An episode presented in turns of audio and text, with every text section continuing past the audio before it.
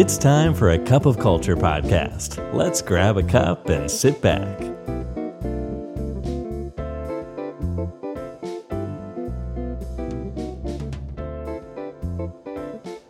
สวัสดีครับ ได้เวลาจิบกาแฟคุยกันเรื่องวัฒนธรรมองค์กรกับอาคาบอลเคาเจออีกแล้วนะครับ วันนี้แก้วที่ 456 อยู่กับผมทอมนัทวุฒิสุวัสด์นะครับ พนักงงานหลายล้านคนในสหรัฐอเมริกานะครับพบว่าสิ่งที่พวกเขาได้จากการตอบแทนจากองค์กรเนี่ยมันไม่คุ้มกับสิ่งที่ทำครับ ไม่ว่าจะเป็นด้านของรายได้ การเติบโตหรือการให้เกียรติ หรือพูดสั้นๆครับว่า พวกเขากำลังรู้สึกว่าเขากำลังให้มากกว่าได้รับ และทำให้เขาต้องตัดสินใจครับ ถอยตัวเองออกมา แล้วพยายามที่จะให้พอๆกับสิ่งที่พวกเขาได้รับ พวกเขาจะยังทำงานได้ดีอยู่ครับ แต่ว่าจะเลิกที่จะกลับดึก เลิกที่จะช่วยงานมากกว่าที่จำเป็นนะครับ แล้วก็เลิกที่จะพยายามทำให้องค์กรน่าอยู่ขึ้น ในปีที่ผ่านมาครับพนักงานที่ทำแบบนี้เนี่ยถูกเรียกว่าเป็น quiet quitter นะครับหรือเป็นถูกมองว่าเป็นคนที่ทำงานครึ่งๆกลางๆ ในสายตาของนายจ้างฉะนั้นสิ่งที่เกิดขึ้นจริง ๆสำหรับพนักงานเหล่านี้เนี่ยมันคือการที่พวกเขาเลิกแถม เลิกทำงานนอกเหนือจากที่ตกลงกันไว้ แล้วก็ทำตามข้อตกลงเท่านั้น บางทีคำว่า quiet quitting มันอาจจะเป็นการที่กล่าวโทษพนักงานเกินไปหน่อยนะครับ บทความนี้นะครับของ MIT Salon Review นะครับ เขาก็เลยมองว่ามันจะควรเป็นคำที่เราเรียกกันว่า เป็นการทำงานตามข้อตกลงมากกว่า เพราะว่า quiet quitting เนี่ยคือการมองในมุมของนายจ้างครับที่ขาดความเข้าใจในปัญหาที่เกิดขึ้น แต่ถ้ามองในมุมของพนักงานเนี่ยเราจะเห็นได้ว่าสิ่งที่เกิดขึ้นคือพนักงานพยายามที่จะสร้างความแฟร์หรือความสมดุลให้กับงาน หลังจากที่เขาตระหนักได้ครับว่า องค์กรเนี่ยจะคอยเอาเปรียบอย่างนี้ต่อไปเรื่อยๆ ถ้าเขาไม่ทำอะไร ซึ่งเรื่องนี้สอดคล้องกับทฤษฎี equity theory ครับที่ว่าด้วยว่าเมื่อพนักงงานเนี่ยพิจารณาแล้วว่าสิ่งที่เกิดขึ้นอยู่เนี่ยมันไม่แฟร์ เขาทำได้2ออย่างครับ คือเรียกร้องให้ได้รับมากขึ้น เช่น ขอขึ้นเงินเดือน หรือขอเพิ่มสวัสดิการ แต่เมื่อพบว่ามันไม่ได้นะครับ สิ่งที่เขาทำได้ก็คือ ข้อที่ 2 ครับคือ ลดสิ่งที่ทำให้กับองค์กรลงมาแต่อย่างที่บอกครับในปีที่ผ่านมา Quiet Quitting เรียกว่าเป็นปรากฏการณ์ใหม่นะครับ ทั้งที่จริงๆ ก็เป็นเรื่องที่เกิดขึ้นปกติอยู่แล้ว แล้วก็เป็น เรื่องที่เกิดขึ้นกับองค์กรแล้วก็พนักงานพอๆกัน แต่ในปีที่ผ่านมาครับ พอเรามีคำว่า Quiet Quitting มากขึ้นเนี่ย มันก็ถูกมองว่าเป็นปัญหาที่มาจากตัวพนักงานมากขึ้นครับ ทั้งในด้านของการหมดพลังงาน การขาดความกระตือรือร้น หรือแม้แต่การที่อาจจะถูกมองว่าพยายามเอาเปรียบองค์กร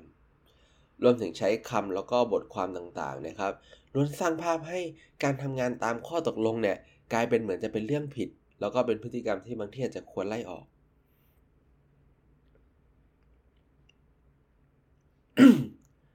แล้วเพิ่มเติมจาก MIT Sloan ครับ ก็มองว่าเหตุที่นายจ้างและพนักงงานมีมุมมองที่แตกต่างกันเนี่ยครับ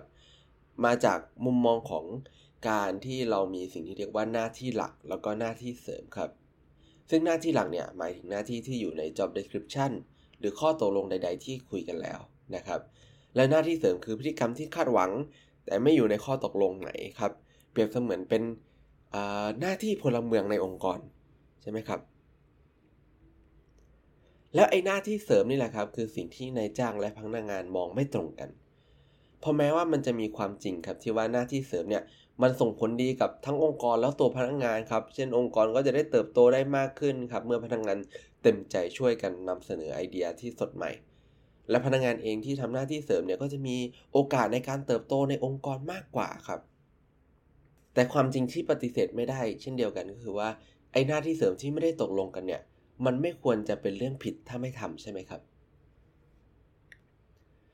แล้วนอกเหนือจากประเด็นเนี่ยครับ ยุคนี้แล้วยังเป็นยุคที่นายจ้างหรือแม้แต่นักวิชาการในแวดวงธุรกิจนะครับ ต่างมีความคาดหวังจากคนที่ทำงานเพิ่มมากขึ้นครับ จนปัจจุบันเนี่ยครับ สถานะของพนักงานคือ ถ้าเขาไม่สามารถทำการได้ครบ 125%ของ job description ครับ แปลว่าพวกเขายัางทำงานได้ไม่ครบใช่ไหมครับ และความคาดหวังที่ไม่แฟร์กับตัวพนักงงานเหล่านี้นะครับ คือสิ่งที่มีการตรีตราว่าด้วย quiet quitting เกิดเพิ่มขึ้นเรื่อยๆ ทั้งที่จริงๆนะครับ การทำงานครบตาม 100%ของข้อตกลงเนี่ย ควรที่จะเป็นเรื่องที่ยอมรับได้แล้ว และนั่นทำให้ความพยายามในการทำความเข้าใจปรากฏการณ์ quiet quitting จากมุมมองนายจ้างเพียงอย่างเดียวเนี่ย อาจจะไม่สามารถทำให้องค์กรเข้าใจปัญหา และแก้ปัญหาได้อย่างตรงจุดได้ครับ และเพื่อการนั้นแล้วเนี่ยเราต้องเริ่มจากการสื่อสารที่เกิดขึ้นอย่างเป็นกลางครับ โดยไม่ใช้คำที่ฟังดูเหมือนเป็นการโยนความผิดให้กับพนักงานตั้งแต่แรก และให้สุดท้ายแล้วนะครับ องค์กรสามารถที่จะทำความเข้าใจกับองค์ประกอบต่างๆ ที่จะเกิดขึ้น ที่อาจจะเกิดขึ้นจากตัวผู้บริหารเองที่อาจจะไม่เคยได้รับรู้ความไม่แฟร์ที่เกิดขึ้น เช่นอาจจะมีบทบาทหน้าที่ไหนครับ ที่พนักงานที่ต้องทำแล้วรู้สึกไม่แฟร์อยู่ เราสามารถที่จะคุยกันได้หรือเปล่า หรือเรามีความคาดหวังไหนที่อาจจะไม่ได้คุยกันอยู่หรือไม่ การลองพยายามทำความเข้าใจครับ และแก้ปัญหาก่อนที่ทุกอย่างจะสายเกินไป อาจจะเป็นวิธีการแก้ปัญหาและป้องกัน Quiet Quitting ที่ดีที่สุดครับ เพราะว่าพนักงานเก่งๆ หรือเหล่า talent เนี่ยครับ ไม่ใช่คนที่จะอยู่กับสถานการณ์ที่ไม่แฟร์ได้นานๆครับ และสุดท้ายนี้ก็อย่าลืมนะครับว่าไม่ว่าจะตั้งใจหรือไม่ก็ตาม วัฒนธรรมองค์กรก็จะเกิดขึ้นอยู่ดีครับทำไมเราไม่มาตั้งใจสร้างวัฒนธรรมองค์กรในแบบที่เราอยากให้เป็นกันล่ะครับสำหรับวันนี้กาแฟหมดแก้วแล้วนะครับ แล้วเราพบกันใหม่ในครั้งหน้า สวัสดีครับ